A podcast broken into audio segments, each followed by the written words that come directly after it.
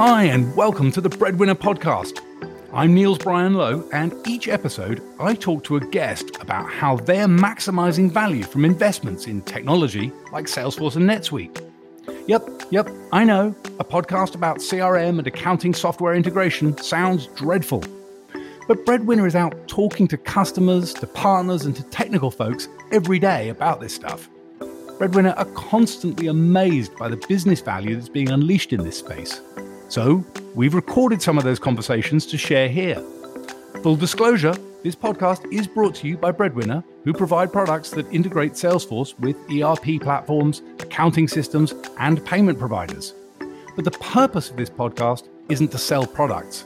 If you'd like to know more, head over to breadwinner.com. Otherwise, do just join us for today's conversation.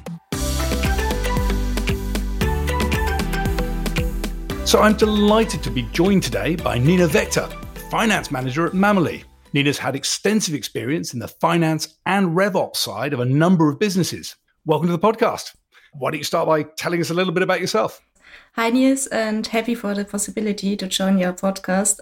Something about me. I'm Nina. I'm 29 years old and I'm living close to Nuremberg in Germany. And during the last years, I gained a lot of experience in the finance and controlling area. So I also gained a lot of experience in ERP um, implementation and yeah, what it's necessary to build up a well-being uh, ERP system in the finance department.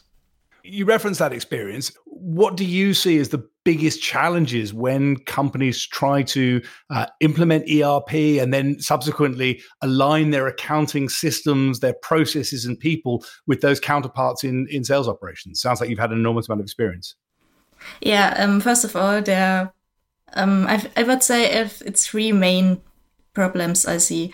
The main problem is the resistance to change. So you want to implement something new and some employees yeah don't don't like the idea of working with it and you have to do a lot of change management stuff training and it's lost costs a lot of time and also costs the second thing is integration challenges so we already have worked with some other tools and softwares and you have to try to connect them with those erp system and it's not always easy as it sounds and the last step is the customization and flexibility.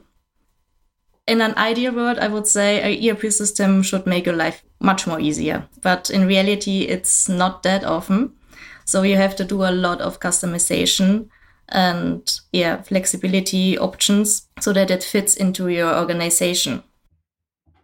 I mean, cl- clearly, Breadwinner's expertise is in building those integrations to then help the change management and help the help the data flow and help processes be invoked from uh, from either side. Um, what sort of things have you seen that work well? You know, what does good look like from your experience? You know, when you when you're examining this from the finance side of the world, uh, what's the optimal way of bringing together those CRM, customer edge, sales uh, side technologies with the accounting and ERP uh, side technologies? What, what, what does good look like in that space?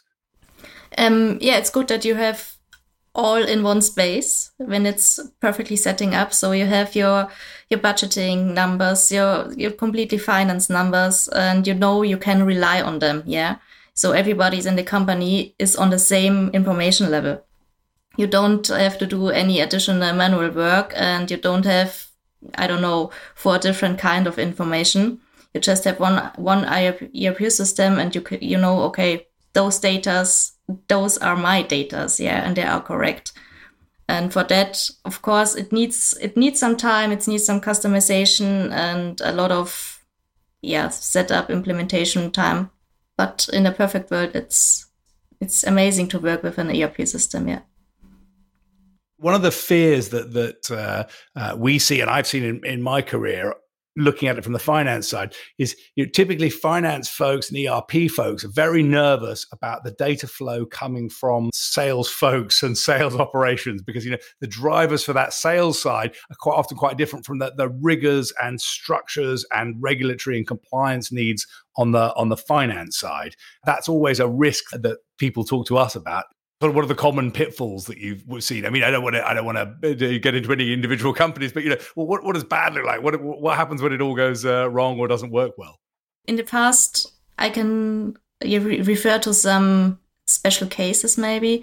So in e-commerce business, it's uh, common that you work with different marketplaces. So for example, Shopify, Amazon, and the main problem was always Amazon. So we had a lot of Amazon orders, which we could not connect to ERP system. And suddenly we realized, oh my God, the financial data are not correct. How should we handle this? Yeah.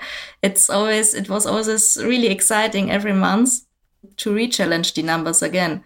And yeah, from time to time, okay, we, we, we got some solutions. Okay. We get some integration to connect Amazon properly to the ERP system, but that was really challenging. I mean that that's fascinating. So you were you were flying blind yeah. on the ERP side, yeah. not able to see a, a, a, a, big flow of orders coming in from a uh, from a key channel. Yes, it was a problem. And the solution to that was what integration processes or flowing that data into to, to another system that could accept it. How, how do you how do you go about tackling a problem like that? That that sounds like a real problem.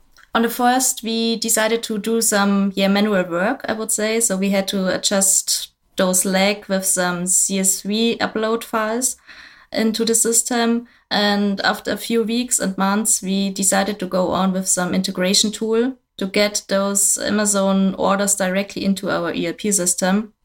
And that's that's how we solved the problem, at least. Excellent. I mean, it, it, it does sound like a it does sound like a challenging one it sounds easy now, yeah, okay, when you're talking about it, but uh, when you're during in this, when, you, when you're really in this process and you, you know, oh my god, my figures are not correct, and how how should I solve the problem in I don't know two days? It's uh, yeah, it's a hard work.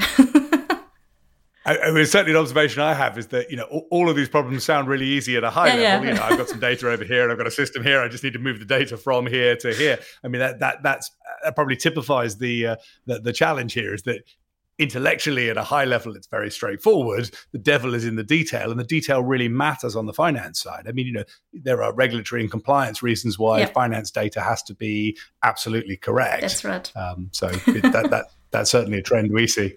You talk, talking of trends we see i mean one of the one of the big trends that breadwinner is seeing in the market at the moment in large part because of the the the economic situation in the world is that there just isn't the same amount of investment capital around. There isn't the same amount of, of money to spend on, on new technology, more people, more more things. So the trend we're seeing is that the companies we talk to are constantly now trying to extract the maximum value from the investments they've already made. You know, they, they've spent money on big money on ERP systems. They've spent big money on on uh, CRM and customer edge, or you know things that engage customers. And there isn't just a pile of new money coming around to, to, buy more of this stuff. So what we see is companies trying to extract maximum value from the things they already spent cash on. Is that is that a trend you see? Is that is that what your clients and uh, uh are experiencing at the moment? I would say yes. I agree. I think most companies in these times more aware of what they really implemented and how they can use the maximum of it. And as you said, okay, because of the actual situation, economic situation, it's always necessary to put an eye on the cost side. So by, by spending time and uh, money on implementing some other tools, if we already have some tool, which we might yeah reorganize or put some extra time on it and then we can use the really maximum out of it you've been doing this for a number of years and you've done it with a, with a number of different companies in different in different spaces. You know if you were if you were talking to somebody coming up in their career and engaging for the first time in this space what, what, what advice would you give them? You know what, what, would you what would you tell our listeners about how to avoid the big challenges of setting up an erp system and getting that erp system to talk to all the other technologies that it needs to talk to? What what, what would be your your advice always talk about problems, even if they're not, even if they're very, very small, just speak it out loud because once you ignore it, it becomes very, very big. So it makes sense to, yeah, speak about those little problems you're facing with in the, in a really early stage of implementation. Even if you say, okay, from this time, and maybe that's, that's not a big deal it will be it, at some point it will be a really big deal and it's important to really face with those little problems in a during a, yeah really early stage so that you can reduce the manual work effort. As my second advice is always take it slow. Yeah, I know it's really stressful and you're struggling with a lot of questions in your head. If you if you have the feeling you can't go any further, just take a step back and maybe try to see the problem from another perspective. It helps me a lot to write it, for example, down on a sheet of paper. And then you see, okay, the problem is not that big at, at least. Yeah. That's wonderful advice to, to raise those problems early and stop and stop and think about them. Have you, have you seen any good examples of at a sort of corporate level how to do that, or ceremonies, or, or ways of trying to surface the problem? Or do you feel that's just the responsibility of individuals to spot problems whenever they, they see them? Have you seen any good examples of I don't know retrospectives or, or a process that organisations have managed to embed to try and look for those problems? I have a good example maybe again the e-commerce sector. Yeah i already mentioned their work with different uh, marketplaces. So for example you have an e-commerce company and who is working with shopify and amazon. And you have maybe a really small amount turnover with amazon marketplaces. And you have the problem again with the integration to the erp system. A lot of people would say, okay, that doesn't matter at all. Just let's let's upload them manually, no problem.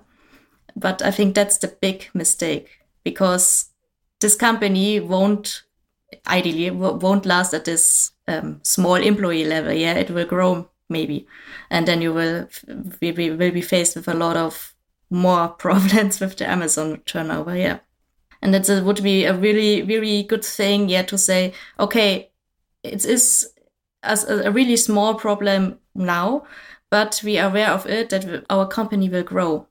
And we should really handle those Amazon turnover and should think about how we can get them directly in the ERP system instead of doing that manual work. Well, Nina, it's been an absolute pleasure talking to you today, and I just I'm, I'm fascinated by a number of the things you said. Really, really interested in this notion of uh, tackling problems head on as soon as you, as soon as you see them. That that's probably true for uh, uh, for a range of different uh, uh, walks of life. But uh, when you're trying to control a financing system and an ERP, I think that probably uh, makes more sense than any other uh, domain of life. Huge thanks for joining us uh, on the podcast today, and best of luck in in your business endeavors going forwards. Thank you so much, Niels. It was a pleasure, and I hope you will hear us again. Thanks, Nina. And to all our listeners, uh, do join us for the next episode here on the Breadwinner Podcast.